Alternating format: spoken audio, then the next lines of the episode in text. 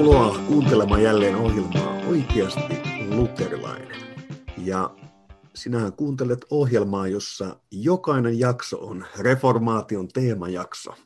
Mutta nyt näiden reformaation teemajakson joukossa meillä on aivan erityinen reformaation teemajakso, sillä tänään olisi tarkoitus pysähtyä reformaation, uskonpuhdistuksen, itseymmärryksen ääreen ja yrittää käsitellä sitä, että mistä oikeasti on kyse ja toisaalta pysähtyä myös niiden teemojen ääreen, miten se joskus ymmärretään väärin, nimittäin tämä ajatus siitä, että se voidaan käsittää oikein, niin sisältää myös sen, että, että se tulisi käsittää oikein, niin se on myös aina välillä sitten hivenen väärällä tavalla ymmärretty. Ja näitä teemoja on tänään kanssani ihmettelemässä pastori Esko Murto. Ja nyt viimeksi, kun olet vieraana amerikkalaista teologiaa käsiteltäessä, niin esittelin sinut Amerikan seikkailijana, niin ehkä tänään voi esitellä sinut uskon puhdistaja Esko Morto. Tervetuloa mukaan. Kiitoksia Joel. Uskoahan pitää aina puhdistaa, mutta en tiedä puhdistuuko se ihan meikäläisen keinoin, mutta koitetaan nyt parhaamme tässä. No, yritetään ainakin ihmetellä uskon puhdistusta. Ja nyt niin kuin viittasin lyhyesti siihen, että tämä uskon puhdistuksen ymmärtämiseen liittyy hivenen myös ongelmia. Ja nyt siinä on varmaan monta tulokulmaa, mistä sitä voi lähteä lähestymään, ja useinhan tietysti sanotaan, mikä onkin ihan, ihan hyvä ajatus, että enemmän tulee opetella sitä, mikä on oikea ja hyvää, kuin keskittyä kaikkiin väärinymmärryksiin, mutta ehkä se on myös toisinaan hyödyllistä ymmärtää, että minkälaisia semmoisia isompia vääriä virtauksia tai tämmöisiä teologian hahmottamisen tapoja voi joskus sotkea meidän käsitystä asioista. Ja nyt, niin voi, kohta... voi ehkä ajatella jo sillä lailla, että, että, että jos ne ovat toisten ihmisten väärinymmärryksiä pelkästään, niin sitten niihin ehkä ei kannata aina keskittyä, mutta silloin jos huomaa, että nämä on sellaisia väärinymmärryksiä, mitkä koskee meitä itseämme myös hyvin helposti, niin silloin mm. niitä kyllä kannattaakin penkoa. Siis Joo. omia väärinymmärryksiä. Kyllä, näin se on. Ja nyt kun me pohditaan tätä uskonpuhdistusasiaa, niin mitä on semmoisia väärinymmärryksiä, mitä esiintyy ja mitä haluaisit nyt nostaa esille? Ja mistä lähdettäisiin liikkeelle? Joo, siis, siis ensinnäkin ehkä yksi asia, mikä tähän alkuun vielä johdannomaisesti voidaan todeta, on se, että, että uskonpuhdistus jollain lailla puhuttelee meitä kaikkia kristittyjä. Silloinkin tietysti ehkä on niin kuin, ehkä tätäkin kanavaa kuuntelevat ihmiset, jotka ovat jotenkin tähän päin nyökällään tai jotenkin kiinnostaa tällaiset asiat. Ja voisi ajatella, että moni kristitty voisi ajatella, että ei mua kiinnosta niin uskonpuhdistus ollenkaan, että on tämmöistä kirkkohistorioitsijoiden harrastuneisuutta. Mutta kyllähän nämä teemat, mitä tässä on, niin koskettaa kaikkia. Ja, ja myös niin kuin uskonpuhdistus, reformaatio kosketti aikanaan kaikkia kristillisiä kirkkoja. Ja, ja tässä tota, mikään niin kuin kristillinen teologia tai kirkko ei, ei varsinaisesti niin voi vaan sanoa, että tämä ei, tämä ei liity meihin. Tällaisia niin kuin voisi sanoa niin kuin ongelmallisia tai yksipuolistavia näkemyksiä uskonpuhdistuksesta, niitä voi aina niin kuin tarkkailla silloin, kun uskonpuhdistus tulee jotenkin framille. Ja nythän meillä on ollut neljä vuotta sitten, oli tämä teesien naulaamisen 500-vuotispäivä tai juhla. Mä ajattelin, että me oikeastaan aika hyvin selvittiin siitä. Yleensähän luterilaisen kirkon historiassa nämä suuret suuret tota, luterilaisuuden juhlapyykit on ollut jonkinlaisia, niin kuin voisi sanoa, luterilaisuuden kannalta ongelmallisia hetkiä.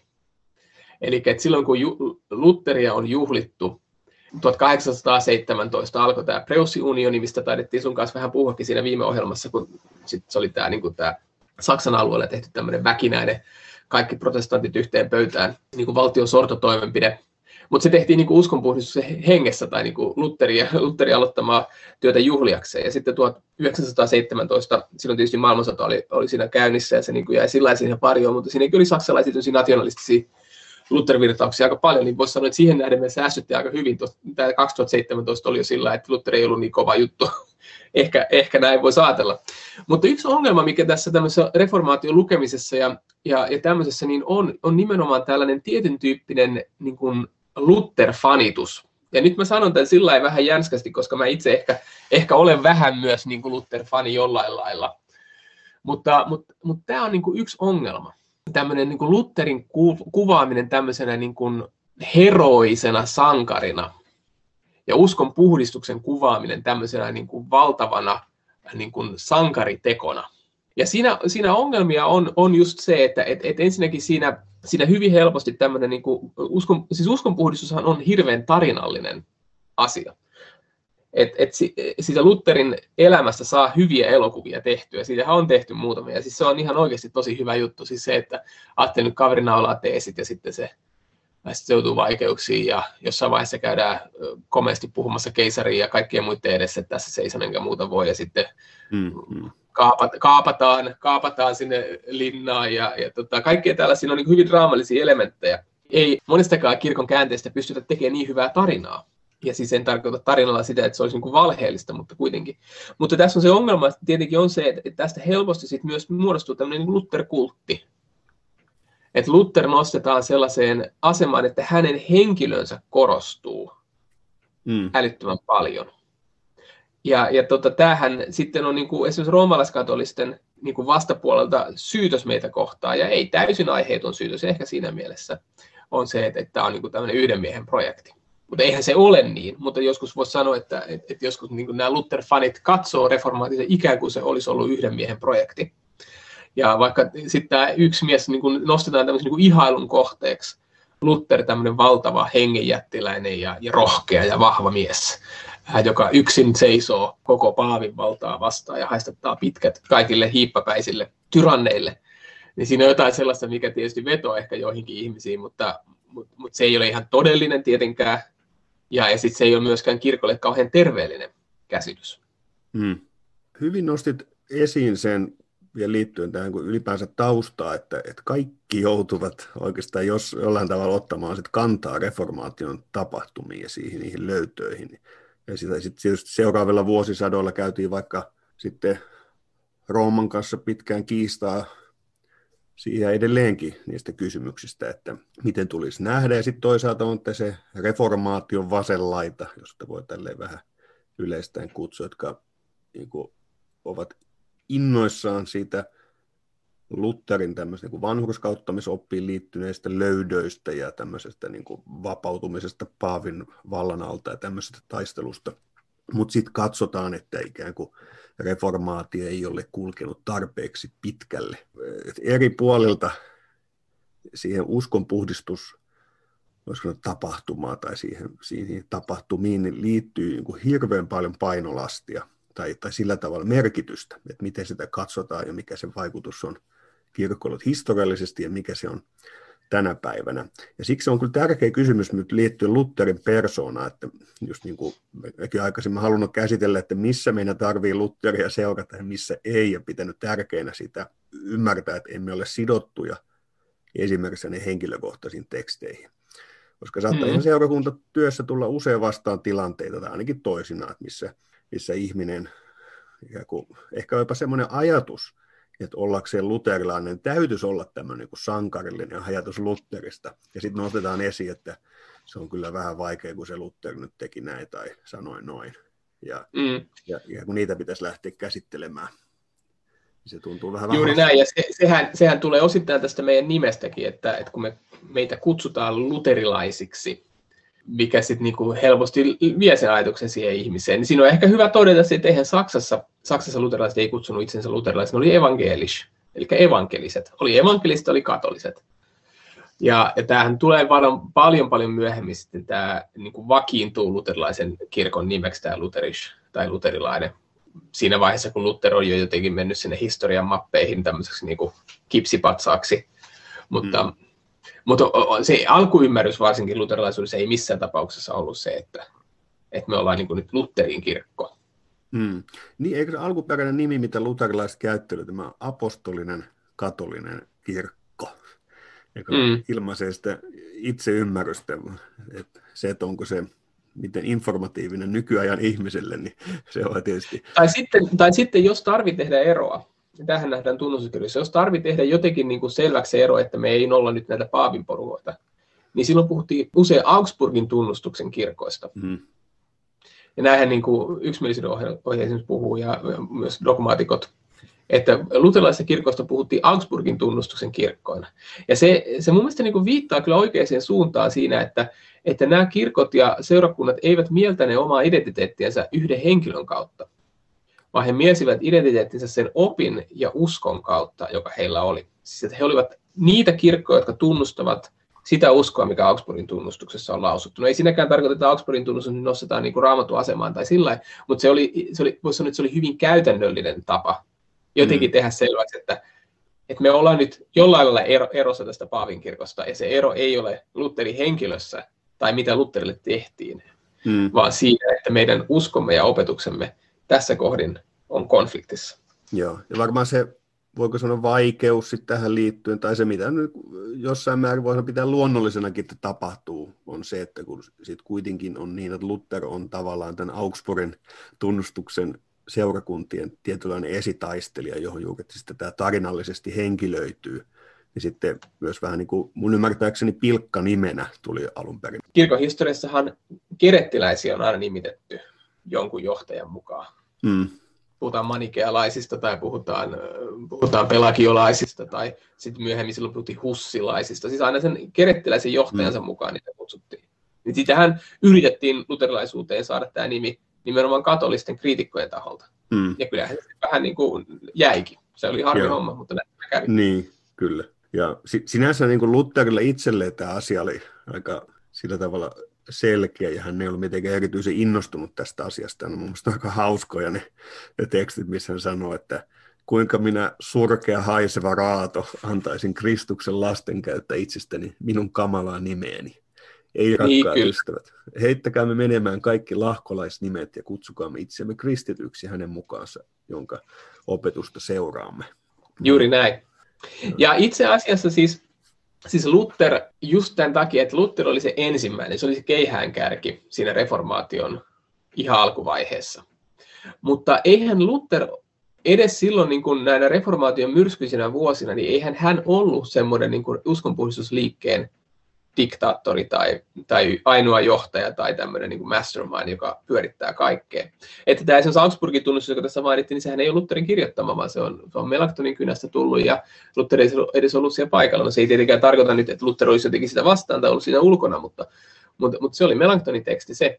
Ja siis niin kun, nämä Lutherin elämänkerroissa on hyvin tuotu esille sitä myös, että sinä, sen ihan alkuvaiheen jälkeen, niin Luther sai rinnallensa ja varmaan osin niin kuin ohitsensa monia lahjakkaita teologeja, kirkonjohtajia, pastoreita, kaitsioita.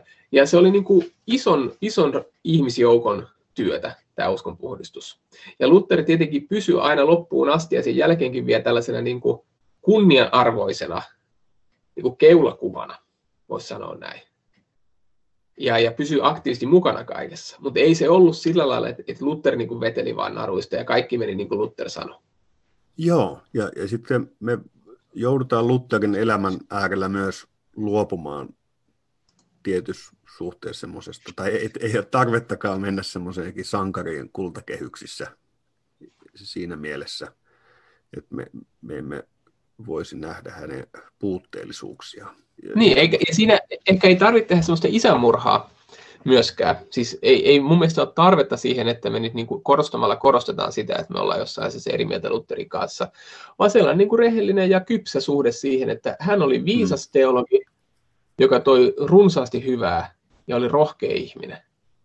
Ja sellaisena hän ansaitsee meidän kunnioituksemme ja, ja häntä kannattaa kyllä kuunnella. Mutta ei, ei sitten niinku tämmöisenä niinku kyseenalaistamattomana auktoriteettina hmm. tarvitse seurata. Ja tämä on myös luterilaisen kirkon sisäisessä keskustelussa on se, että jos vaikka joku niinku jossain teologisessa kysymyksessä kaivaa Luther-tekstin esiin ja sanoo, että hei Luther sanoo tästä asiasta näin, niin mun mielestä viisas vastaus on se, että no kuunnellaan, mitä Luther sanoo, ja sitten sen jälkeen arvioidaan. Ja me, se ei tee meistä epäluterilaisia, jos me toteamme, että tässä kohdin mä olen vähän eri mieltä kuin Luther. Hmm. Se on itse asiassa ihan mielenkiintoista tämmöisessä teologisessa tutkimuksen piirissä, missä sitten, että jos on se luterilaisuus, joka korostaa nimenomaan luterilaisia tunnustusdokumentteja ja niin laajemmin luterilaisuutta kirkollisena liikkeenä ja kirkon sisäisenä reformina, niin ja sitten jos on hukattu tämä tunnustuksen todellisuus, että se on se, se mihin niin kirkon elämä raamattuun pohjautuen perustuu. Sitten välillä on juuri Lutherin persoona korostunut kauheasti. Ja sitten ikään kuin sen ohi, että nyt Lutherilla on tämä nyt lause täällä tai toinen tuolla, ja nyt pitäisi kaikki laittaa uusiksi, kun tämä, tämä on täältä löytynyt. Ja ikään kuin, että nyt koko, koko kirkon suunta täytyisi täysin muuttaa, koska Lutherin teksteistä on löytynyt joku tietty tämmöinen, tämmöinen nosto. Ja tottahan tietysti on, että moniin kysymyksiin Luther on ollut niin keskeinen se teologinen henkilö niiden löytöjen äärellä, ja siksi on merkityksellistä, mitä hän on sanonut. Se on, se, mutta mm. sitten toisesta näkökulmasta niin se tuntuu ihan, ihan niin kuin hassulta, että no ei se nyt, että jos Luther on nyt jossain lausunut vähän eri tavalla, niin me ollaan juuri ollaan kiinnostuneita, mutta se, se ei tarkoita, että meidän täytyisi niin kuin kaikki laittaa palasiksi, koska Luther on nähnyt jonkun asian pikkusen toisin. Mm. Näin se on. Ja siinä on varmaan teologien parissa luterilaisessa kirkossa on, mä joskus vähän ehkä tarpeettoman pilkallisesti sanonut, että joskus se tuntuu olevan niin, että jos jollakulla on vahva mielipide jostain asiasta, mutta se ei halua esittää sitä omissa nimissään, niin sitten sen pitää tehdä Luther-tutkimusta, kunnes se löytää jonkun kohan Lutherilta, jossa, joka sitten voidaan kääntää tähän suuntaan. Eli Luther parka pannaan niin sanomaan kaikkia mahdollisia asioita sen takia, kun se Lutherin, Luther on niin valtava tämä tämmöinen arvostus ja arvovalta. Ja se voi ehkä joskus, joskus, niin kuin me nähdään myöhemmin, kun me mennään vähän eteenpäin näitä, näitä tulkintoja, niin se, se myös toimii Lutteri, voisi sanoa, että Lutterin muistoa vastaan, että, että Luther-parka käännetään kaikenlaisten ajatusten puolelle vähän sen mukaan, että mitä kukin haluaa Lutteri olevan mieltä. Hmm. Ja Herman Sasse onkin muistaakseni sanonut, että, että Lutherin persona korostuu oikeastaan vain siellä, missä luterilainen kirkko on jo niin kuin selkeästi rappiotilassa. Mm. Vapaasti Et Lutherin oppi ja Lutherin persona tai luterilainen tunnustus, niin nämä jotenkin just, että kun tunnustus lyödään laimin, niin silloin Luther hahmona korostuu tai korostetaan häntä. Joo. Tämähän niin hyvä esimerkki on esimerkiksi, jos käytte joskus Berliinissä sitten, kun tätä ohjelmaa tehtäessä on siis nämä koronarajoitukset aika kovat ja en tiedä, koska pääsee taas lentämään. Mutta sitten kun käytte Berliinissä, niin voitte käydä siinä Berliinin doomissa, siinä tuomiokirkossa, ja tähän on niin unioitu kirkko. Ja siellä, eikö me ei ole käyty siellä itse asiassa sääjämään? Näin mä muistan. Berliinin matkalla käytiin siellä. Ja siellähän niin kuin sen valtavan kirkon ihan, ihan katon rajassa on semmoinen niin kuin, tavallaan hylly tai tämmöinen taso, minne on tehty siellä, kipsipatsaita. Ja siinä on Luther ja Zwingli vierekkäin seisoo siellä katorajassa ja katsoo alas kirkkokansaa. Ja jokainen, joka tietää, mitä mieltä Luther ja Zwingli toisistansa ja, ja, ja miten he niin kuin opetuksessa jatkuvasti olivat niin kuin tukkanuottoisella toisessa kanssa ja Herra sakramenttia koskien, niin tajuu, että tämä on ihan, tämä on ihan kauhea performanssi, mutta tietenkin se, se poliittisista syistä se luotiin se sinne, koska haluttiin niin kuin Luther-hahmona ja sitten Zwingli tämmöisen niin kuin reformoidun kristillisyyden isänä pantiin sinne rinnakkain, koska oli tämä Preussi-unioni käynnissä. Mutta, mutta se on niin kuin hyvä esimerkki siitä, että Lutherin teologia ihan viisi antaa olla, ei sillä mitään väliä, mutta, mutta Luther-hahmona vaan pannaan siihen kirkon komeelle paikalle katteltavaksi. Hmm. No, Tuossa tuli esiin jo, että Lutherin tätä persoonaa ja työtä on sitten haluttu käyttää myös muunlaisten motiivien kautta kuin ehkä suoraan kirkoelämään liittyen, tai siinä voi olla tämmöistä yhteiskunnallista merkitystä. Ja yksi mm. mitä sitten reformaatiosta esitetty on yksi tämmöinen juuri, sanotaanko kulttuurihistoriallinen tulkinta myös, tämmöinen, jos ollaan sitten kuin enemmän aikakauden ja, ja sen kysymystä, mistä käsin Lutteri on tulkittu ja, ja toisaalta sitten on esitetty myös tämmöinen kuin kansallinen tulkinta. Mm. Siitä, että se liittyisi tästä vaikka Saksan kansaan. Haluatko tästä ottaa kiinni? Niin mä en tiedä, onko tässä, käytetäänkö me jotenkin hirveän väärin nyt näitä termejä, mutta siis siinä voi niin nähdä, että tämmöinen vasemmistoliberaali näkee Lutherissa tämmöisen vapauden hahmon tai tällaisen niin kuin radikaalin vallankumouksellisen. Ja sitten oikeisto konservatiivi patriottinen, varmaan joudutaan sensuroimaan tämä ohjelma tältä, kun nämä nykyään niin kauhean latautuneita nämä termit, mutta tämmöinen niin kuin kansallismielinen tulkinta taas näkee Lutherissa tämmöisen niin kuin, tietynlaisen tämmöisen kansallisen voiman ja, ja tota, ennen kaikkea saksalaisen, mutta myös tämmöisen niin pohjoismaisen erityislaatuisuuden ilmentymän. Nämä on niin kuin vastakkaisia, mutta, mutta kummakin niin kuin vääriä.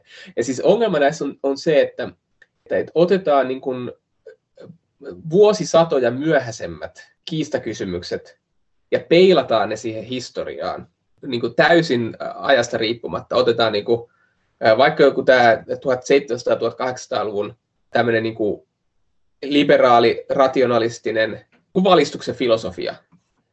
Ja peilataan se taakse sinne Lutteriin ja sanotaan, että Lutterista se kaikki alkoi. Et Luther oli tämmöinen niin kuin liberaali valistus, rationalismin edelläkävijä. Tai eurooppalaisen kulttuurin ja eurooppalaisen sielun vapauttaja keskiaikaisen taikauskon kahleista. Et Luther antoi piut paut kaikelle tämmöiselle sakramentalismille ja virkamiesmäisyydelle, ja siellä sai lentää kottilaiset karkoilikatedraalit menemään, ja tota, oli vaan tämmöistä niin hengenvapaata paloa ja oman tunnon seuraamista, ja, ja kaikkien auktoriteettien kyseenalaistamista ja tämmöistä. Ja sitten niin Luther maalataan tämmöisenä niin Che Guevarana kirkollisessa kentässä. Tästähän oli aikanaan näitä hauskoja se Viola Reformation paitoja, muistaakseni jokin sullakin taisi olla sellainen? Mulla on semmoinen päälläkin. Ei, ei, ei mutta on mulla pari niitä vielä tallessa. Joskus käytän pyjamana.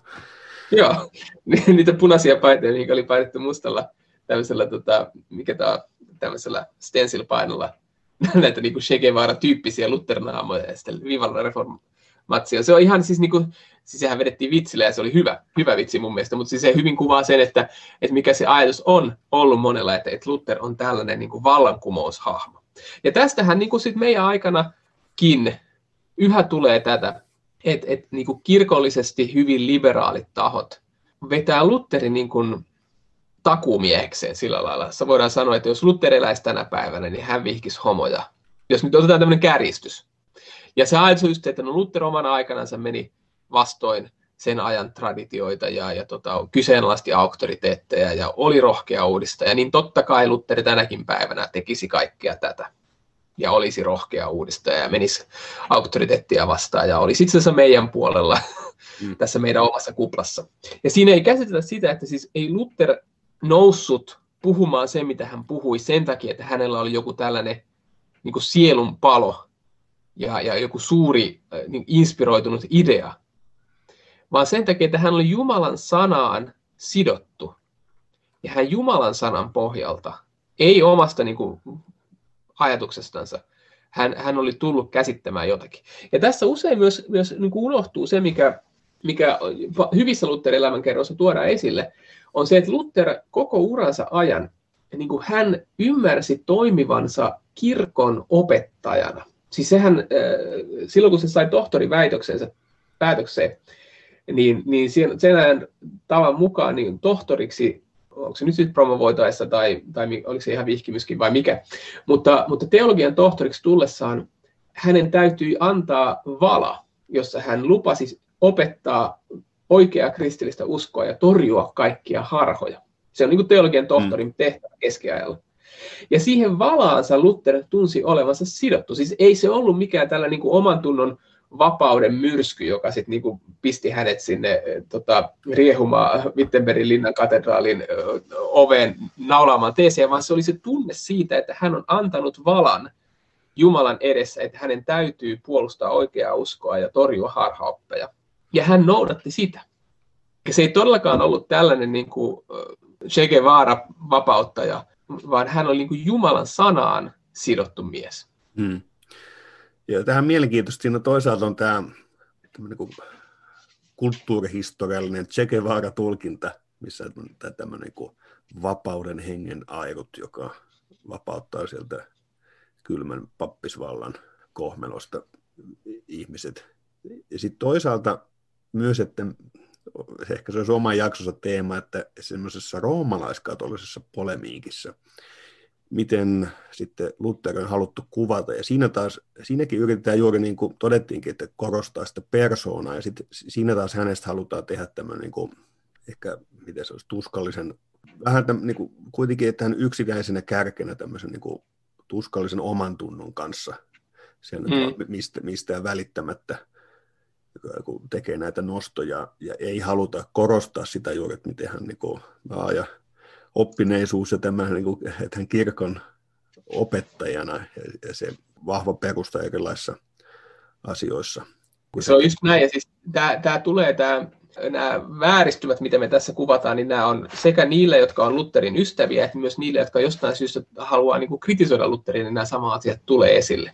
Kumpiakin, kummallakin puolella, siis katolisessa tämmöisessä apologiassa just tulee tämä ajatus, myös niin kuin, voisi sanoa, että parhaimmillaan ne kääntää Lutherin niin kuin positiiviseen valoon. Siis sellainen, että mm. Luther oli rehellinen totuuden etsiä, mm. joka valitettavasti siinä tilanteessa meni liian pitkälle. Tai, tai olosuhteet olivat jotenkin onnettomat. Tai sitten ajatellaan suoraan, että Luther oli neurootikko.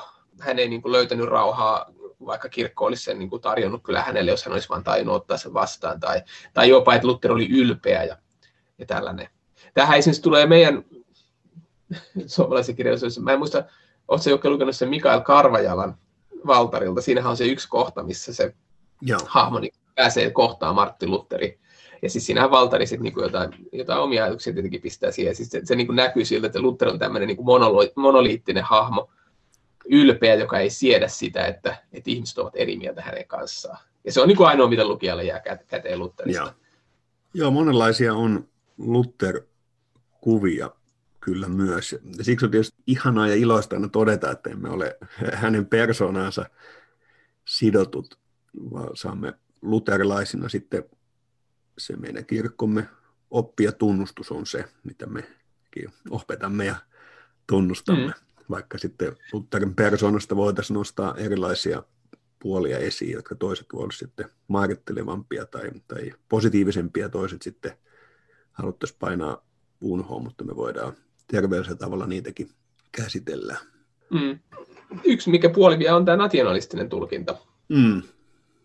Ja siis se, se yhä elää jollain lailla. Mä en tiedä, se ehkä ei ole näin kauheasti enää ollut niin kuin viime aikoina uutissa, mutta silloin kun tätä velkakriisiä Euroopassa käsiteltiin, niin puhuttiin protestanttisesta pohjoisesta ja katolisesta etelästä. Se oli tosi kummallinen juttu, että siinä puhuttiin koko ajan vain niin velasta ja euron pelastamisesta ja tämmöisestä, mutta usein niin kuin tuntuu, että niin uutisissakin puhuttiin protestanttisesta pohjoisesta ja katolisesta etelästä, niin kuin silloin olisi joku, joku niin kuin ajatus, no se tietenkin pohjaa tähän, onko se nyt Weberin tutkimukseen tästä yhteiskunnan muotoutumisesta, protestantismin vaikutuksesta, mutta, mutta, mutta tämmöinen tietynlainen niin kuin kansallinen tulkinta Lutterista on ollut hyvin vahva saksankielisessä alueessa tai saksalaisessa maailmassa ja sitten Pohjoismaissa. Ja, ja se ei tietenkään ehkä se ei ole meillä sillä näkynyt niin kuin voimakkaasti niin nationalistisena, että koska Suomi on ollut läpensä luterilainen maa. Mutta se on ehkä näkynyt siinä mielessä, että, että se on ajateltu, että olla suomalainen tarkoittaa olla luterilainen. Mm. Ja että luterilaisuudessa on jotain syvästi niin kuin suomalaista. Tai, tai niitä niin kuin vähän niin kuin yhdistetään toisiinsa, niin kuin suomalaiskansalliset hyveet on luterilaisia hyveitä ja ja tota, tai että et, et, et me olemme luterilaisia, koska me olemme suomalaisia, tai me olemme suomalaisia, koska me olemme olleet luterilaisia niin pitkään, tai sillä mutta siis siinä tulee tällainen niin kuin yhteenliittäminen. Ja tämä on jäänyt tähän niin kuin jopa, jopa niin kuin sosialistinen Itä-Saksa käytti aikanaansa tätä Lutherin kansallista tulkintaa. Siis ei, ei tämmöisenä niin kuin patriottis, miten sanoisi, tämmöisenä niin kuin etnisenä mutta tämmöisen Luther työväen sankarina. Mm. Sitten ensin natsit teki Lutherista Luther saksalaisen hengen mies, ja sitten heti sen jälkeen kohta sosialistit DDRssä teki Lutherista Luther työväenluokan sankari. Aina jokin niin kuin vallitseva taho, valtiollinen tai kansallismielinen taho, etsii Lutherista itselleen, se on kyllä sen takuumiehen. Joo.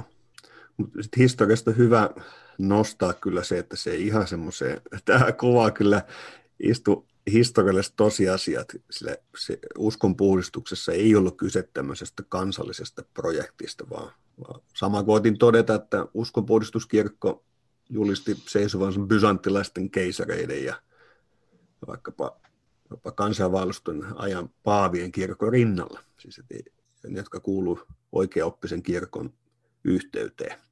Ja et, et kyllä, kyllä se on sen ajan merkityksen globaalin kirkon, Kristuksen kirkon ajatus, että tämä ei vaan tämmöinen kuin kansallinen projekti, että se on niin kuin hyvin vaikea kyllä sitten lopulta siihen sulauttaa tämmöinen. Mutta... Mm. Kyllä se tietysti kirkkohistorian valossa voisi sanoa näistä väärinkäsityksistä on ehkä se kaikkein vanhin väärinkäsitys jollain lailla. Ja tämä on hyvin ymmärrettävä, koska katolisuuskin tai, tai paavillisuus oli hyvin poliittinen liike aikanansa. Siis aikanansa Euroopassa oli, oli valtiollisesti suuri merkitys sille, että oletko katolinen vai protestanttinen valtio. Se ehkä se vaikeus, niin, ehkä se tulee ylipäänsä siitä, että se sen ajan maailmassa se on se kuhius regio, ei jos religio. Mm. Että kenen maa sen uskonto. Ja mm. uskonnon mm. vapaus se... sitä, että on niin kuin vapaus muuttaa semmoiseen maahan, missä tunnustetaan sinun uskoasi. Ja se muuttaa tämän tilanteen toisenlaiseksi. Ja siksi en tietysti, niin kuin, kun tulee tämmöisiä isoja teologisia muodoksia, niin kuin uskonpuhdistus on, tai, tai siinä mielessä siis, että tämmöinen, missä kirkkoelämää sitten joudutaan taistelemaan kysymyksistä, niin sitten siihen, tietysti tätä kautta ymmärrettävästi siihen yhdistyy tämä kansallinen puoli, koska mm. sitten ruhtinaat ja valtio tuottaa sitten kantaa siihen, että miten, miten tämä asia nähdään. Ja siinä on, jos miettii vaikka Ruotsin-Suomen historiaa uskonpuhdistuksen jälkeen, niin jälleen kerran niin kuin jotkut katoliset kriitikot ihan mun mielestä pätevästi tuo sen esille, että kyllähän täällä oli aika raakaa peliä, miten siis Ruotsin, Ruotsin kuninkaat kohteli katolisia maassa tai, tai tota, miten suhtauduttiin johonkin tota, katolisuudesta epäiltyihin ihmisiin. Ja ei näitä tarvitse niin pyhittää ja jotenkin puolustaa näitä tällaisia, mitä on ollut historiassa, joskus, joskus väärinkäytöksiä ja virheitä, mutta se ehkä niin historiaa tulkittaessa on hyvä muistaa se, että, että siis vaikka jos joku, jos joku ruotsalainen kuningas nyt suhtautuu kauhean nihkeästi katoliseen ää, johonkin henkilöön maassa, niin se ei välttämättä johdu pelkästään siitä, että se on jotenkin tämmöisen uskonkiihkon vallassa, tai että luterilaisuus pakottaa se siihen, vaan siis se ajatus siitä, että, että katolinen kirkko ei tunnustanut useinkaan näiden protestantisten kuninkaiden vallan legitiimiyttä. Siis Englannissahan tämä meni kaikkein pahimmaksi, siis, että kun Paavi antoi vähän jopa niin kuin ymmärtää, että jos joku päästäisi päiviltä tuon Elisabetin, niin se ei olisi välttämättä kauhean huono juttu. Ja siis kun se tilanne oli näin jyrkkä, että siis valtion päämiehen henkeä vähintäänkin rivien välistä uhataan uskonnollisista syistä, niin kyllähän se ruokkii tämän tyyppistä tunnelmaa, että me ollaan protestantteja ja me seistään yhdessä tuota pahaa paavia vastaan. Ei tässä tarvitse mennä mihinkään tämmöiseen Topeliuksen, Topeliuksen tota, äh, munkkihieronyymyksen äh, tämmöisiin Välskärin kertomusvääristymiin, mutta siis ehkä, ehkä olla armollinen historia lukiessa. Että et, et se on ollut aika kova ja julma maailma, ja, ja se on ollut erilainen maailma kuin nyt. Joo. No nyt on nostettu esiin näitä ongelmia, mitä uskonpuhdistuksen ja Lutherin elämäntyön äärellä voi olla. Nyt ehkä voisi sitten kysyä, että mistä käsin me löydettäisiin tähän oikea tulokulma? Siis mistä oikein sitten on kyse reformaatiossa, jos nämä ei pidä paikkaansa? Osittain tässä on tietenkin sekin, että, että siinä on niin kaksi kysymystä tavallaan, että et, et, a, mikä on se kirkko historiallisesti oikea tulkinta – että mitä ne ihmiset silloin ajattelivat. Ja tämä on ehkä historioitsijoiden tehtävä. Ja toinen on sitten se, että miten me tahdomme, niin kuin emme pelkästään akateemisina tutkijoina, vaan niin kuin tämän päivän kristittyinä, miten me tahdomme katsoa näitä asioita ja millä tavalla me sovitamme nämä osaksi omaa uskoamme, omaa kirkollista identiteettiämme – ja se ei tarkoita nyt niin kuin epärehellistä historian vääristelyä, mä en tarkoita sitä, mutta mä tarkoitan sillä, että jokainen joutuu historian suhteen tekemään tietynlaista tämmöistä niin kuin soveltamista, että mikä tässä on sellaista, mitä mä haluan nostaa esille ja pitää hyvänä.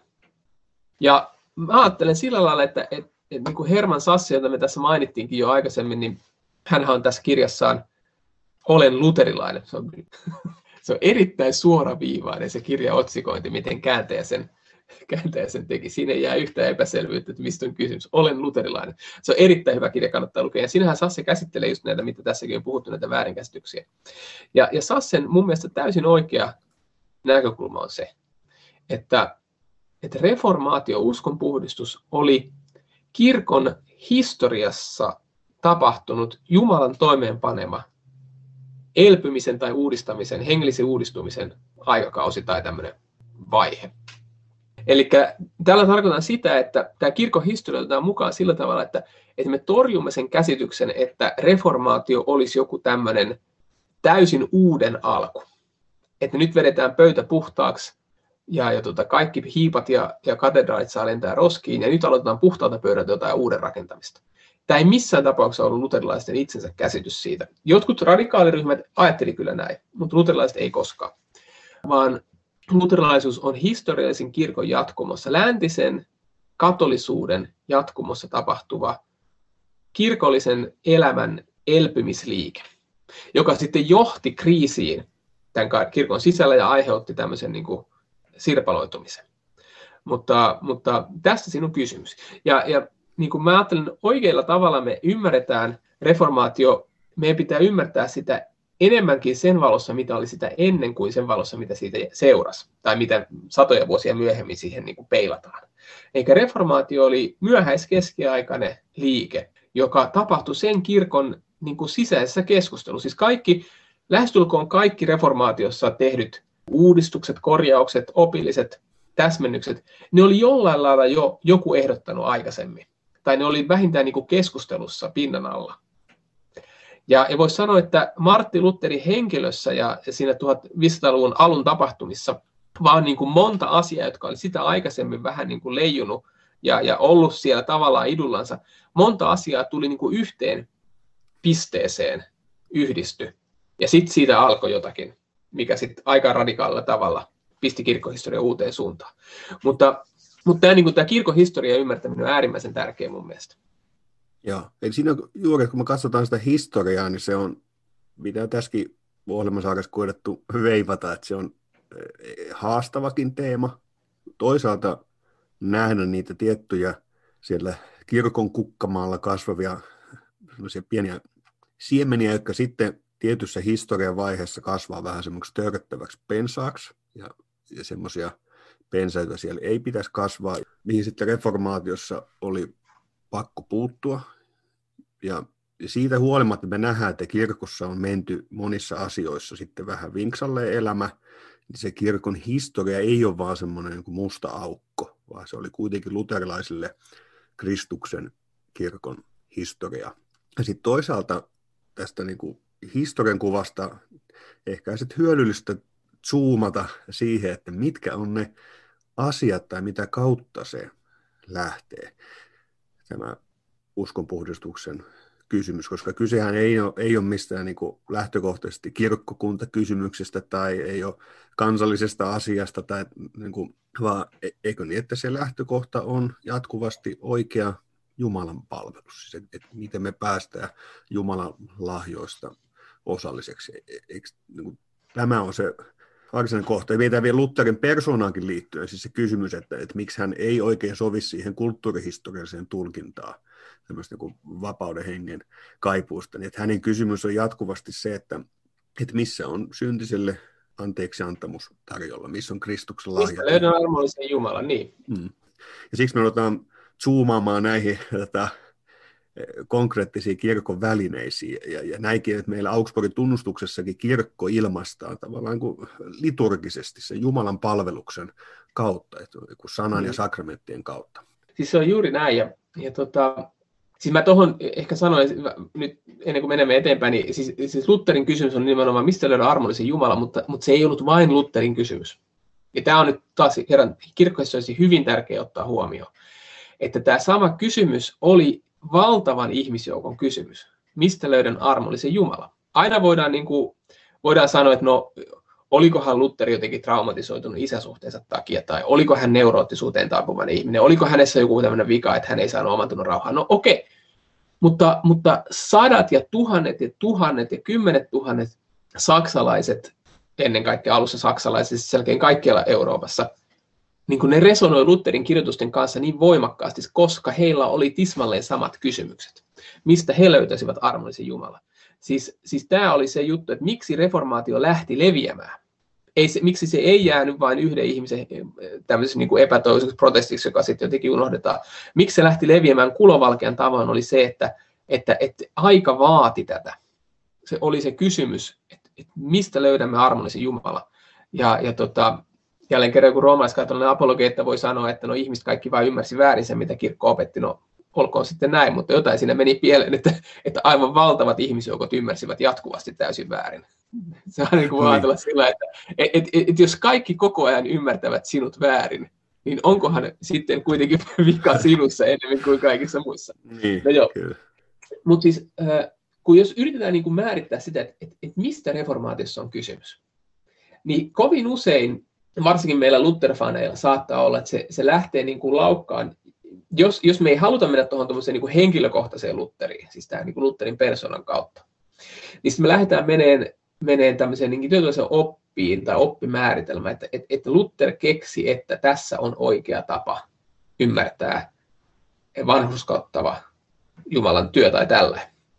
Ja ajatellaan, että vanhuskauttamisoppi on reformaation niin kuin, alkukipinä ja, ja se varsinainen koko pointti.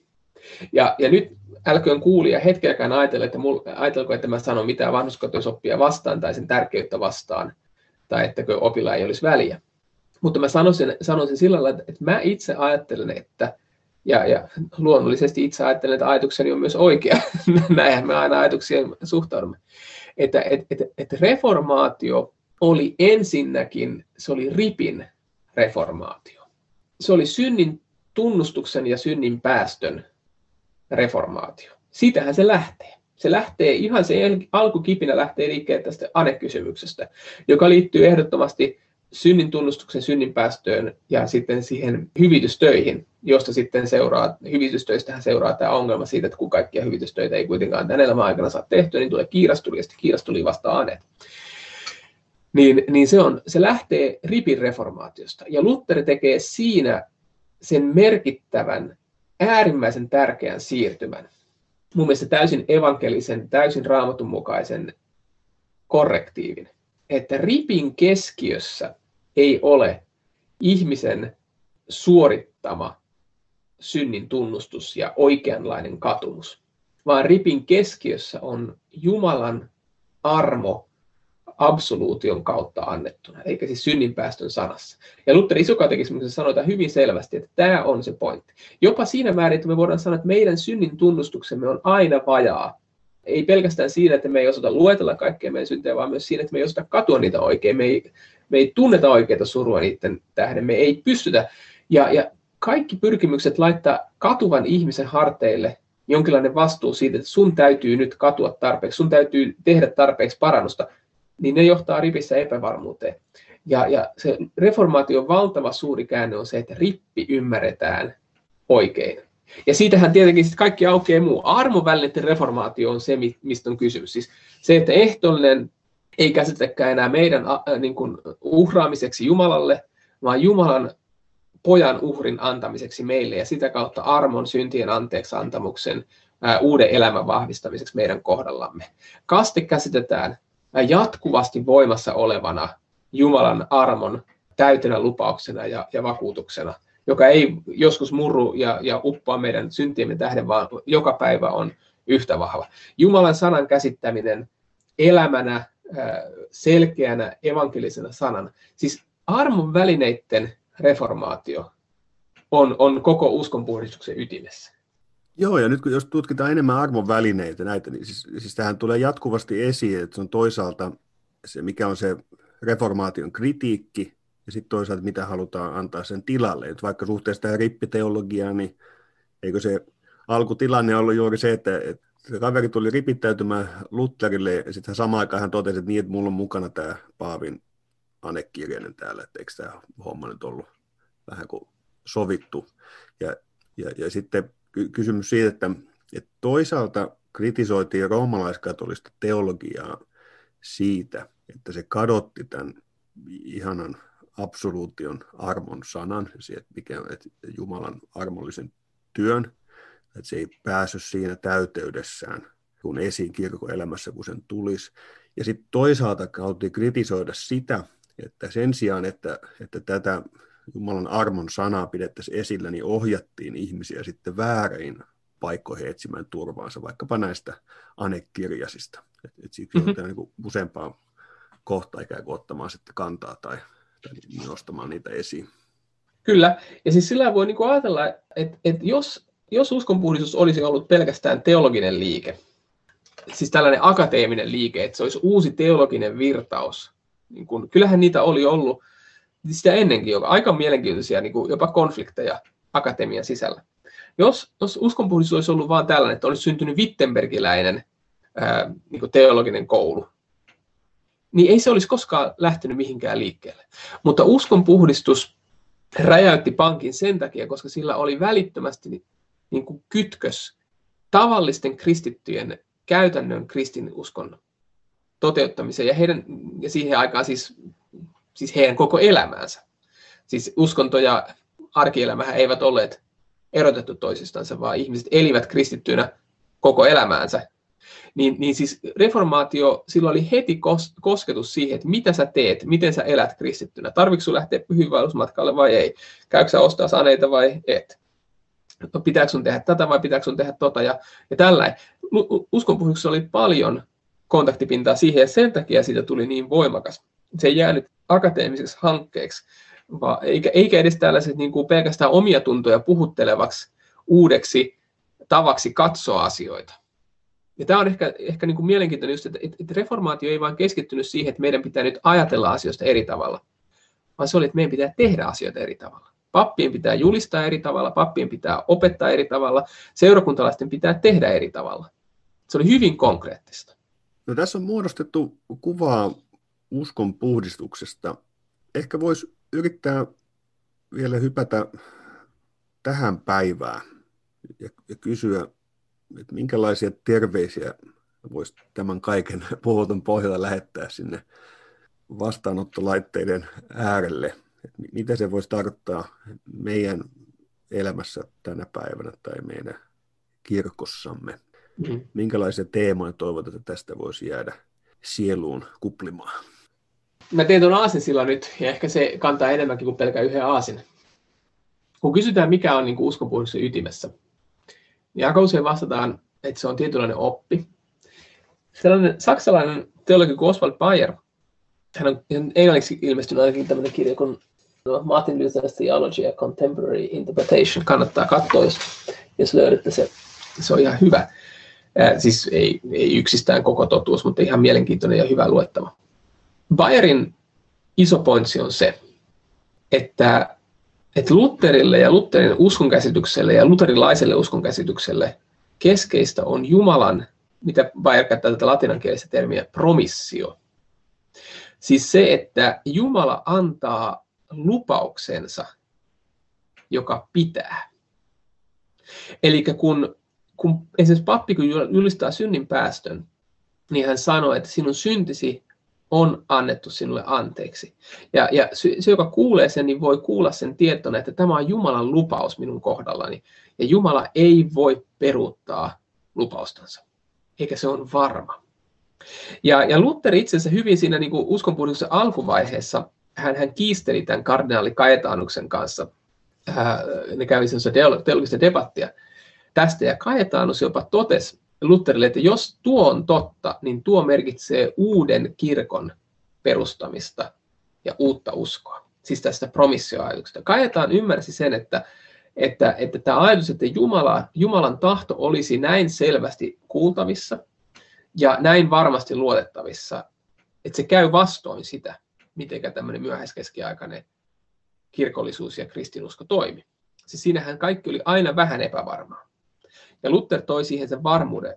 Ja, ja sitten tämä on, nyt, niin kuin nyt me teemme sen aasisillan tähän päivään, on käsitettävä se, että tämä promissio, siis mä, on myös tärkeää, mutta, mutta se voisi sanoa, että se kuvaa sitä, mitä usko armovälineet toteuttaa.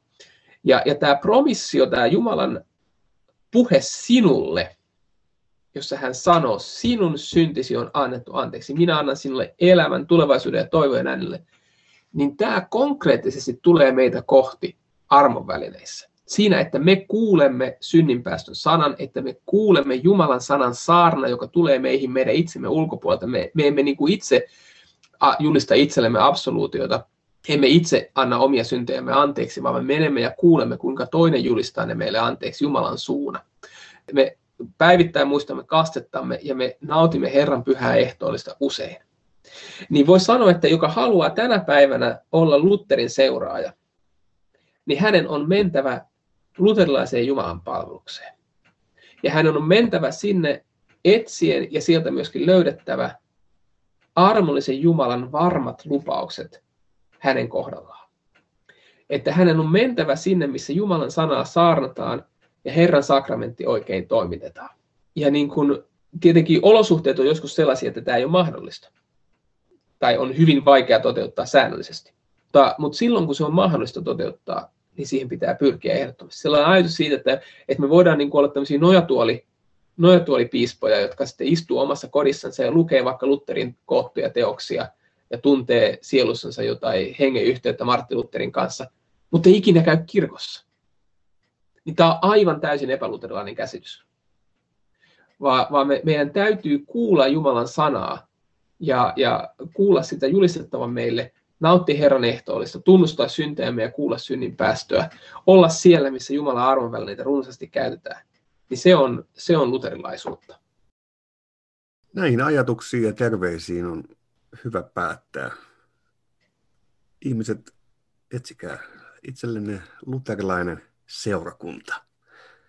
Lämmin kiitos Esko, että pääsit mukaan ohjelmaan jälleen.